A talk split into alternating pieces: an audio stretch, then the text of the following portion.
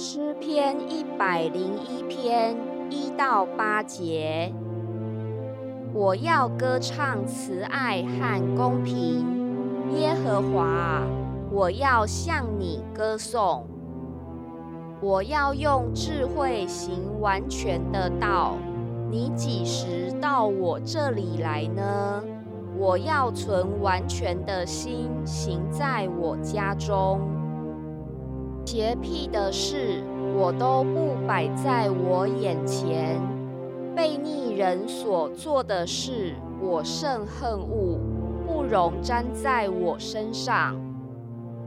弯曲的心思，我必远离；一切的恶人，我不认识。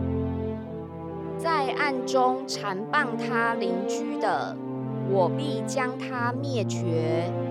眼目高傲、心里骄纵的，我必不容他。